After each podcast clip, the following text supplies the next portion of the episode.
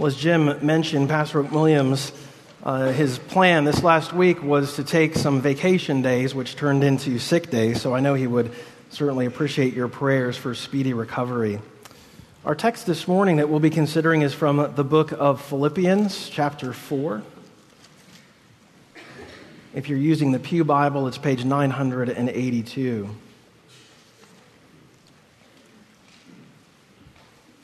Before reading from God's Word, let's go to the Lord in prayer together. Our Father, we give you thanks. We give you thanks for this glorious day in which we can gather as your called out people to give our worship to you. And pray that as we consider this text together this morning, that hearts that are filled with trouble, filled with anxiety and worry and fear, would see the glorious news of the gospel and rest and rejoice in the Lord our Savior, in whose name we pray. Amen. Let's stand together for the reading of God's Word. Philippians 4, beginning in verse 4, reading through verse 7. Rejoice in the Lord always. Again, I will say, rejoice. Let your reasonableness be known to everyone. The Lord is at hand. Do not be anxious about anything, but in everything by prayer and supplication with thanksgiving, let your requests be made known to God. And the peace of God, which surpasses all understanding, will guard your hearts and your minds in Christ Jesus. Please be seated. You know, when we gather together on a Sunday, we hear of the glorious nature of the gospel. No matter what text we might be considering together on a Sunday morning, whether from the Old Testament or the New, we know that Christ will be proclaimed. And we draw great comfort from God's Word.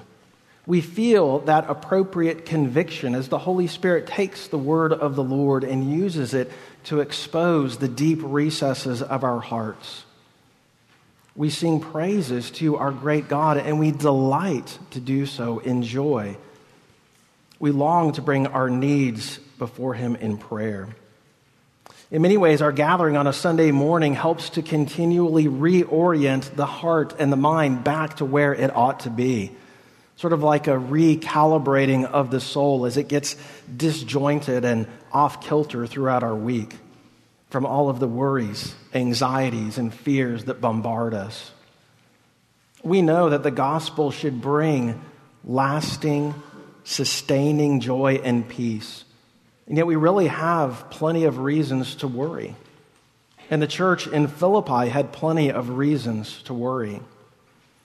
When Paul and Silas first went to the city of Philippi in Acts chapter 16, proclaiming boldly the message of the gospel through the power of Christ being healing, bringing healing to those who were ailing, they were flogged, beaten, and thrown in prison. No doubt those who had such violent response to the gospel remained in the town of Philippi for the church to continue to contend with. Now, we may not be publicly flogged for our profession of faith in Christ, but people certainly dislike your allegiance to Jesus. They see it as a threat to the agenda of tolerance and unity.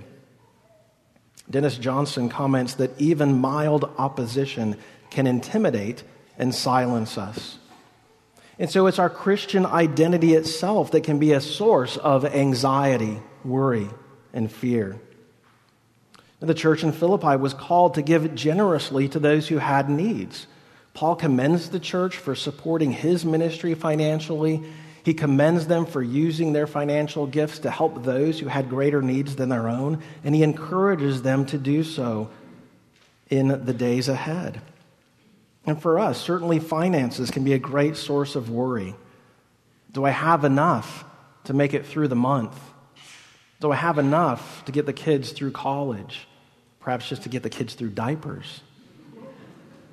What, making, what about making sure that I have enough for a comfortable retirement?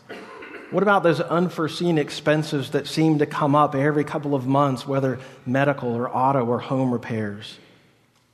Or take conflict and division in relationships as a source of anxiety and worry. Paul addresses this throughout the letter as he calls the church to live in gospel unity, as he calls them to consider the needs of others more significant than your own. He even addresses in a couple verses before that, which we read in chapter 4, verse 2, to Euodia and Syntyche, who were filled with division, and he calls them to live in gospel unity. Perhaps in your own life, there's those conversations with others that seem to always digress into division and anger. Perhaps a friend seems distant because of some sort of misunderstanding that has gone on and unresolved. Perhaps unfaithfulness on the part of one close to you and has led to untold heartache and pain. The church in Philippi had plenty to worry about. We have plenty to worry about. The commands that we find in these few short verses are meant to offer loving exhortation and great encouragement. These few verses describe for us what gospel living should look like, what the life of the believer should look like, the one who is governed by the good news of Christ Jesus. Here is the calling before us. First, this morning, gospel living looks like focusing upon the Lord focusing upon our God. Notice that we are to focus first upon Him as the source of our joy. The first command that Paul gives in verse 4 is very clear Rejoice in the Lord always. And I will say it again in case you missed the central importance of this command rejoice. Now, throughout the Bible, literally hundreds of times, the believer is called to put his joy in the Lord, to rejoice in the goodness of our God. Time and again, God's people are called to delight in him. 1 Chronicles 16 31. Let the heavens be glad and let the earth rejoice. Let them say among the nations, The Lord reigns. Psalm 5, verse 11. But let all who take refuge in you rejoice. Let them ever sing for joy and spread your protection over them that those who love your name may exult in you. Psalm 13, verse 5. But I have trusted in your steadfast love. My heart shall rejoice in your salvation. Psalm 31, verse 7. I will rejoice and be glad in your steadfast love because you have seen my affliction. You have known the distress of my soul. Isaiah 61, verse 10. I will greatly rejoice in the Lord. My soul shall exult in my God, for he has clothed me with the garments of salvation.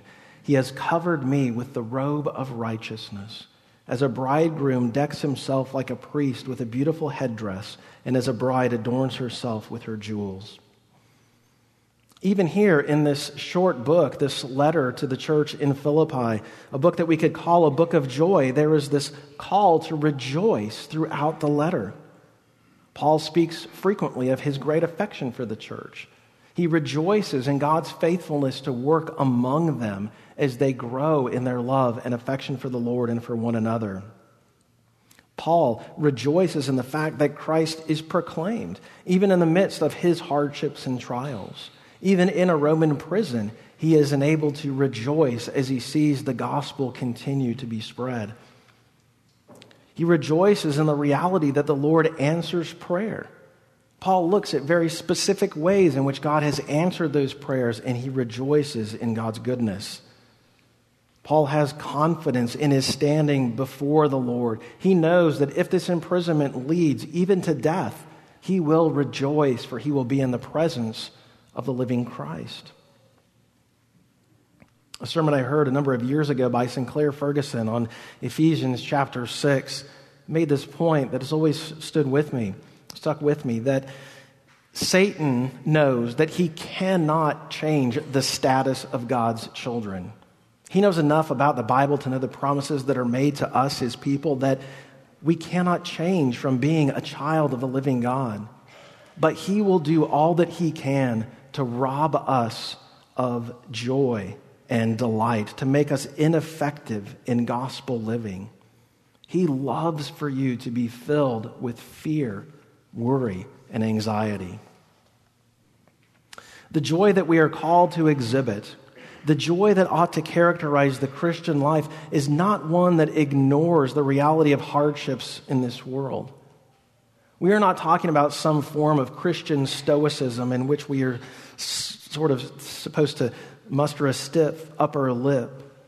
We're not talking about living in blissful ignorance of the harsh realities of life, but instead we're talking about cultivating a sustainable joy in the midst of our struggles as we experience the grace of the Lord Jesus Christ working in our lives. Too often, I think we equate joy with our circumstances.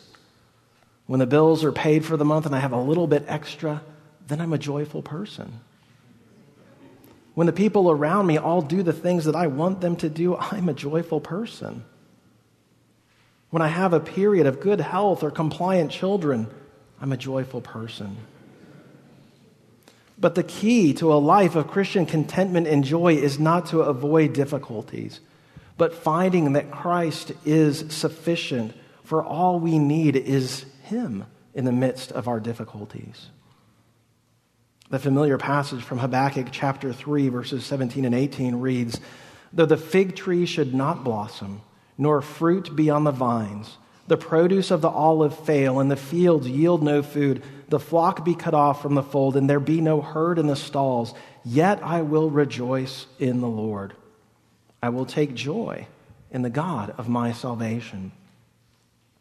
What Habakkuk says what Paul says here is that the source of our joy is to be the Lord God Himself, not the circumstances in our lives which are subject to constant change, not our emotions which are in continual flux, but the immovable, unchangeable God is the one who is to be the source of our joy and delight. And what is it about the Lord Himself that is our joy? What is it about our God that could cause us, that calls us to rejoice in Him? Well, there are so many things that we could think about, but the most obvious is the gift of salvation, forgiveness of sins, justifying grace, peace that we have with God. This aids and feeds this sustainable joy that we are to strive for. And further, we could say the continual presence of the Lord with his people. We know that God is omnipresent, but there's a sense in which we, as God's people, are called to learn to live out of that reality. Psalm 105 at verse 4 says, Seek his presence continually. Learn to live out of the reality of the ongoing presence of the Lord. We can delight and rejoice in his covenant promises, the faithfulness to make good upon those promises from one generation to the next. We can rejoice in the fact that we know the living God, that He knows us, sins and faults and failures and all, and yet continues to love us through Christ Jesus. Someone has put it like this that joy is not so much a spontaneous emotion as a response formed in those who can read the economy of God's activity in particular ways and are able to act in conformity with His unfolding plan. Joy is the appropriate response when one rightly perceives the unfolding of God's plan of salvation, even in the midst of suffering and opposition. And so, our joy, our rejoicing, is to be in the Lord Himself. And we are told further that the nature of joy is to be perpetual. We are to rejoice not merely at certain times in life, but we are to rejoice in the Lord always. 1 Thessalonians 5:16 reads very simply, rejoice always. Paul's point here could not be clearer. Joy should be one of the defining marks of a believer, regardless of circumstances. Again, Dennis Johnson, he says, to rejoice in the Lord is to resist the instinct to focus on visible pleasures or visible problems. We are to treasure Christ until we are fully persuaded that He really is all we need in every situation. Rejoice in the Lord always, for He will never abandon us or forsake us. His presence is always with us. His covenant promises are unchangeable. We have the privilege of knowing and being known by the living God. And so the Lord is our source of joy. The nature of this joy is to be perpetual. And this joy should be, verse 5, evidence. Let your gentleness, let your reasonableness be known to everyone. And you see, we bear witness to our union with Christ as we learn to develop a gentle or forbearing spirit, especially in the midst of conflict when our tendency is to insist that we are heard clearly, that our rights are perceived. Instead, a gentle spirit is one that reflects a joyful trust in the Lord. A gentle spirit is more concerned with the glory of God than it is making sure that my voice is heard. Gentleness does not mean tolerance of wickedness or of evil, but it means learning to be patient with all. Patient with the one who is immature, the one who is weak, and the one who is struggling. Gentleness means seeking peace by striving to resolve disputes, seeking to bring restoration where there is brokenness. And if it is a gentleness that is to be evident toward everyone, that means even patience with those who do not know the Lord Jesus Christ. Because without his sovereign work of grace in our own lives, we would be lost and undone. And Paul says in Ephesians 4:32, "Be kind to one another, tender-hearted, forgiving one another as God in Christ forgave you." So what is the motive for this? Why should we live in this manner? Why should we seek to live in a manner that focuses upon the Lord and not the self. Because, again, as we read in verse 5, the Lord is at hand, the Lord is near. Well, in what sense does Paul mean that the Lord is near? Well, it could be a twofold way to think about this nearness in terms of the presence of the Holy Spirit within the hearts and lives of God's people. Because of that nearness, we are to be people who are filled with joy. But also, we could think, think of this nearness in terms of the Lord's return, that the day of judgment is at hand. And we are called to live in light of that coming reality with passion and concern for those who are still under the wrath of God, calling them to faith and repentance. And so we are not to live with an insistence upon our own perceived rights, but to live in a trusting manner in the return of our Savior when all things will be made right. And so the Lord Himself is the source of our joy. This joy is to be a perpetual thing evident in the life of the, of the believer because the Lord is near, near in His presence and near in His coming. Gospel living means focusing upon the Lord. Second, gospel living means praying about everything. We see this in verse 6. Do not be anxious about anything, but in everything by prayer and supplication with thanksgiving, let your requests be made known to God. We could think of it as sort of a putting off and putting on. Putting off anxious hearts, putting off restless and agitated minds, that instead to put on a prayerful and thankful heart. And all of those things that tend to dominate the landscape of our minds can very easily push out our focus, which is to be upon the joy of the Lord. Listen to how the psalmist puts it in Psalm 131. O Lord, my heart is not lifted up. My eyes are not raised too high. I do not occupy myself with things too great and too marvelous for me. I understand this barrier between the creator and the creature. I rest in my own finitude and delight in the infinite nature of God. I have calmed and quieted my soul, the psalmist says, like a weaned child with its mother. Like a weaned child is my soul within me. O Israel, hope in the Lord from this time forth and forevermore. And so, where we tend toward anxious minds and hearts, the call of this passage is to rejoice in the Lord and not to be anxious about anything. Now, that's a pretty big command. And this is not a suggestion. This is not for those who are just wired with a certain type of temperament or who are going through certain circumstances that are a little bit more manageable than someone else. But this is an all encompassing imperative. Now, there's all sorts of advice out there in the world on how to not be anxious.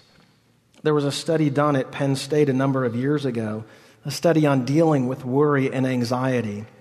And here are some conclusions from the university study. We could call these scientific ways to stop worrying. Carve out time each day to worry.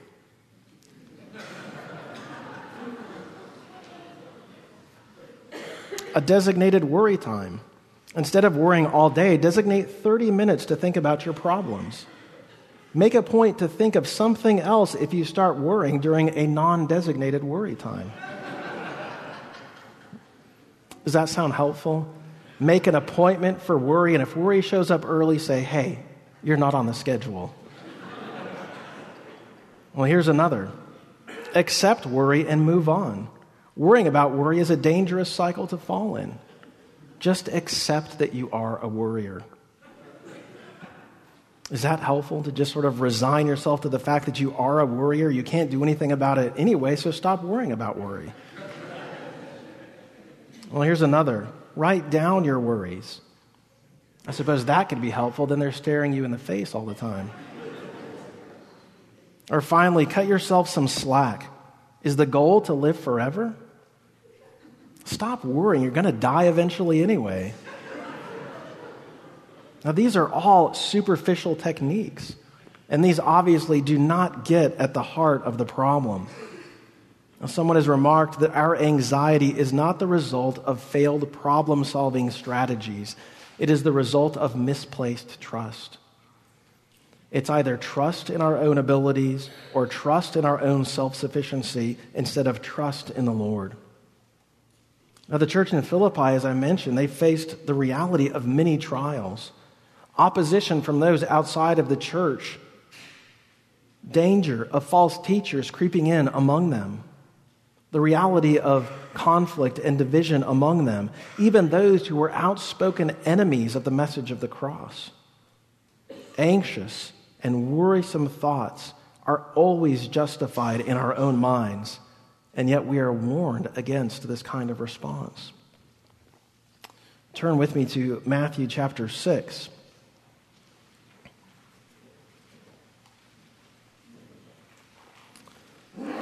This portion of the Sermon on the Mount, in which Jesus speaks directly to those who are anxious with the cares of this world. Matthew chapter 6, beginning in verse 25. Therefore, I tell you, do not be anxious about your life, what you will eat or what you will drink, nor about your body, what you will put on. Is not life more than food, and the body more than clothing? Look at the birds of the air. They neither sow nor reap nor gather into barns, and yet your heavenly Father feeds them.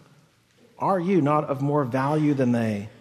And which of you, by being anxious, can add a single hour to his span of life? And why are you anxious about clothing? Consider the lilies of the field, how they grow. They neither toil nor spin. Yet I tell you, even Solomon in all his glory was not arrayed like one of these.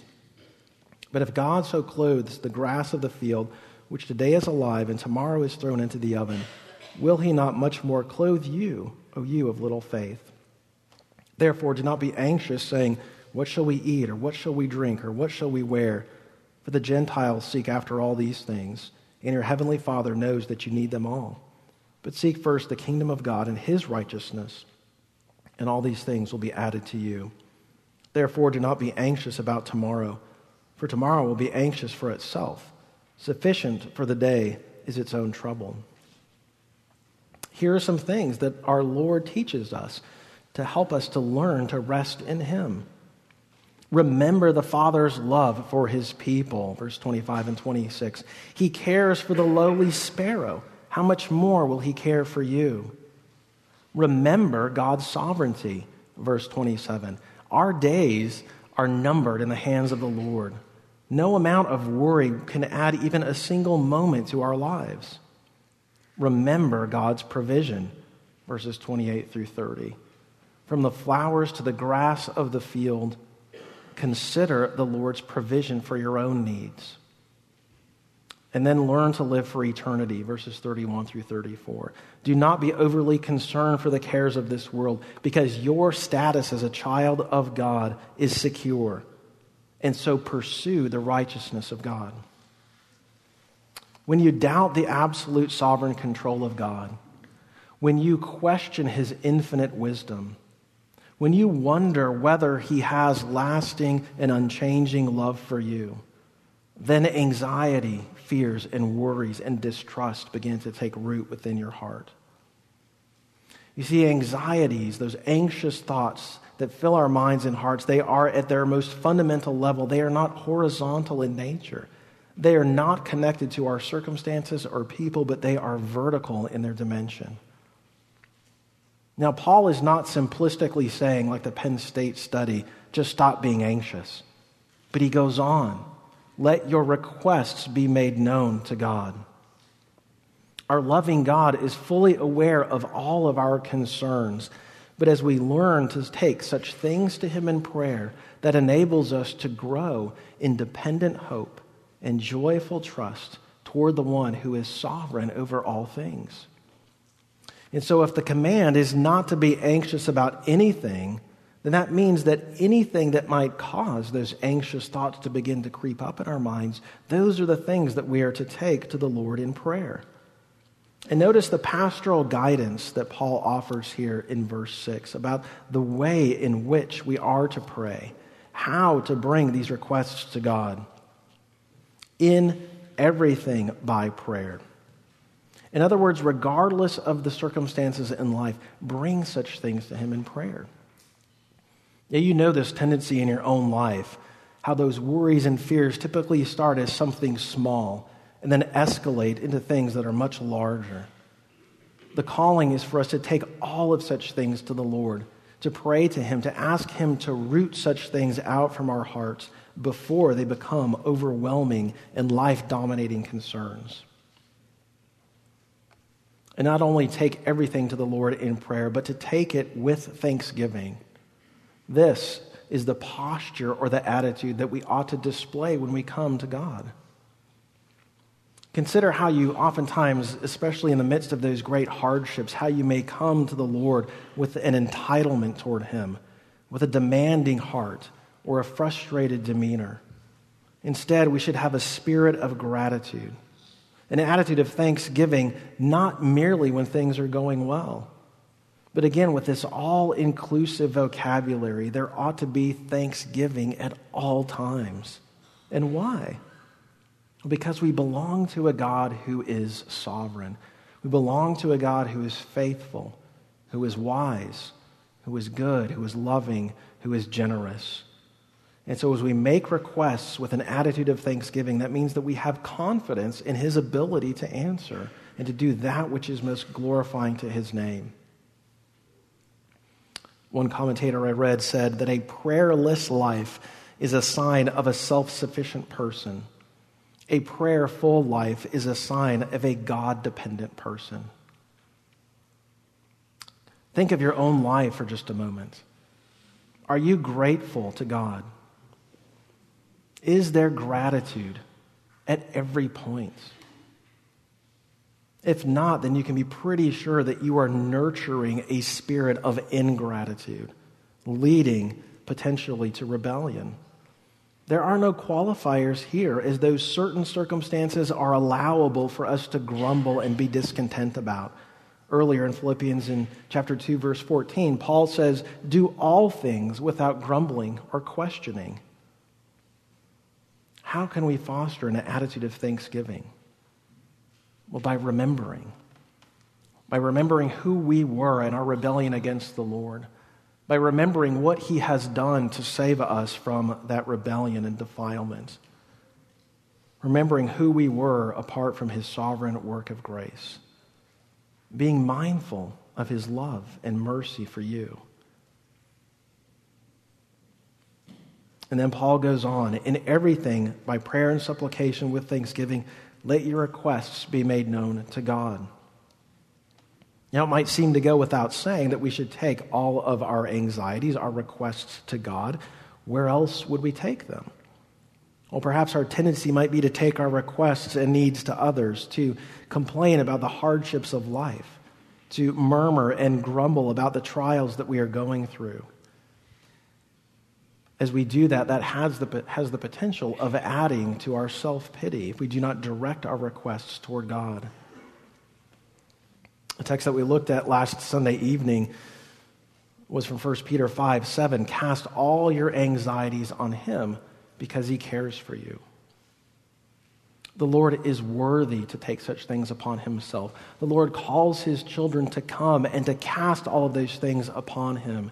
He has the ability to bear all of our burdens, and he longs for us to come to him in prayer. And third and finally, in verse 7, we see the wondrous result.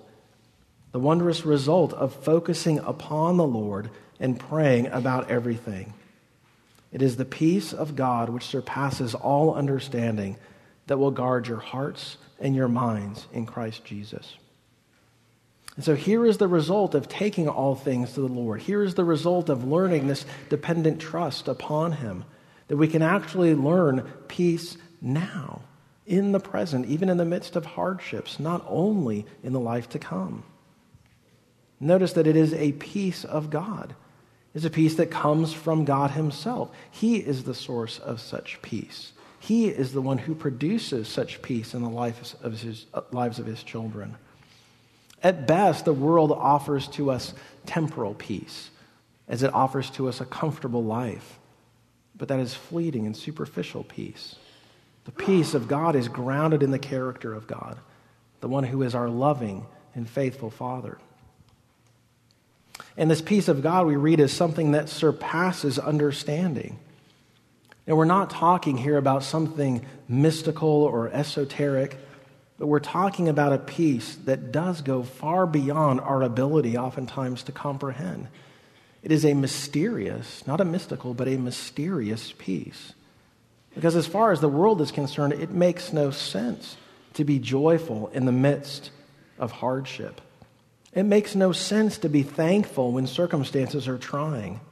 It makes no sense to trust to be filled with peace when it seems reasonable for anxiety to prevail.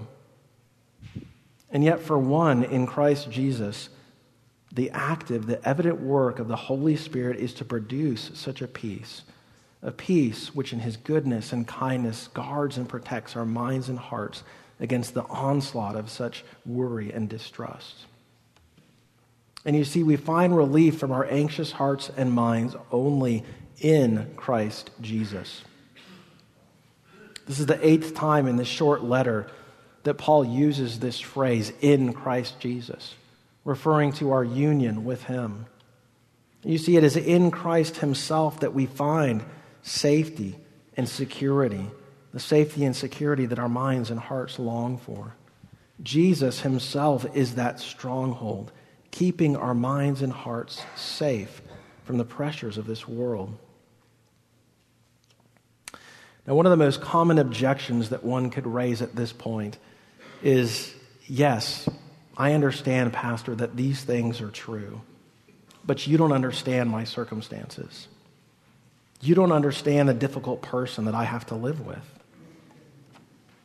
Well, one, my reply would be as Jim mentioned, there's a great class in the Christian Educational Hour that's starting next Sunday morning. Now, that might sound like a bit of a cop out, but to have 13 weeks dealing with primarily this text from Philippians chapter 4 helps us to understand that there is deep and rich truth that we can benefit from in discussing those things together.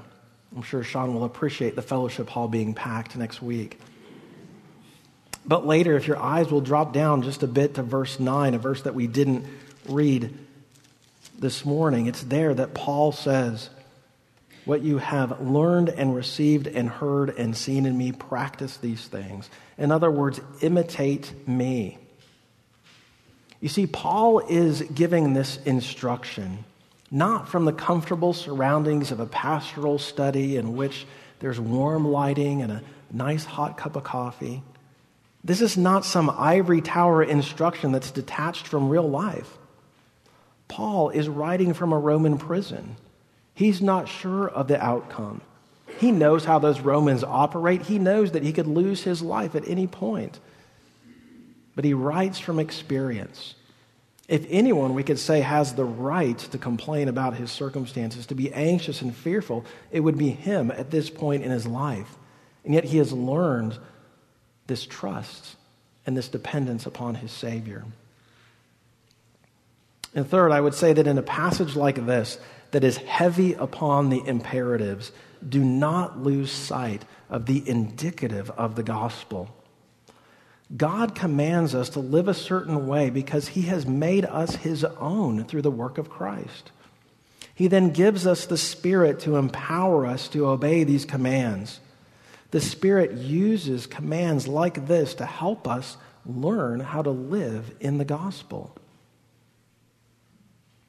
Again, Dennis Johnson says the ultimate antidote to anxiety is not to be found in what we do, but in what God has done and what He is doing in us. And let's close by considering a couple of familiar and comforting passages. First, from Romans chapter 8.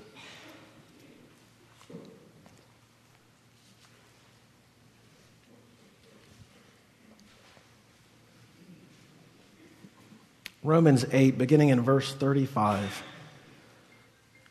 Who shall separate us from the love of Christ? Shall tribulation or distress or persecution or famine or nakedness or danger or sword, as it is written, For your sake we are being killed all the day long. We are regarded as sheep to be slaughtered. No, in all these things we are more than conquerors through him who loved us. For I am sure that neither death, nor life, nor angels, nor rulers, nor things present, nor things to come, nor powers, nor height, nor depth, nor anything else in all creation will be able to separate us from the love of God in Christ Jesus our Lord. And then over finally to Colossians chapter 3.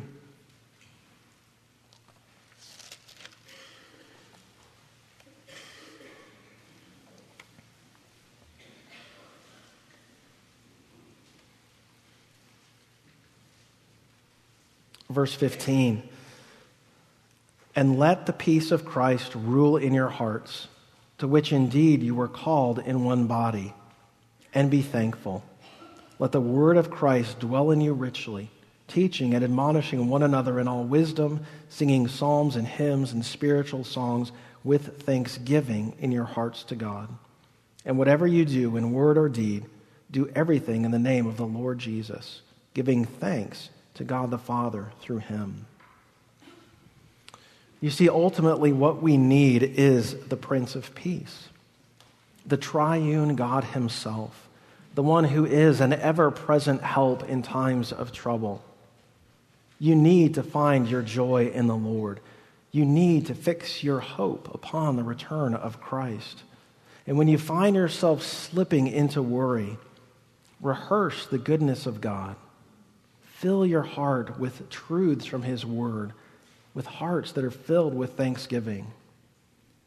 And so instead of allowing your mind to wander to the, to the if onlys or the what ifs, allow your heart to be overwhelmed with thanks towards the Son of God who loved you and gave himself for you. Your Lord is faithful. Treasure your living and loving Savior. Delight yourself in his all sufficient grace this is what imparts lasting joy. This is what enables us as God's people to respond in gratitude. May the Lord be pleased to take the truth of his word and to write it upon our hearts.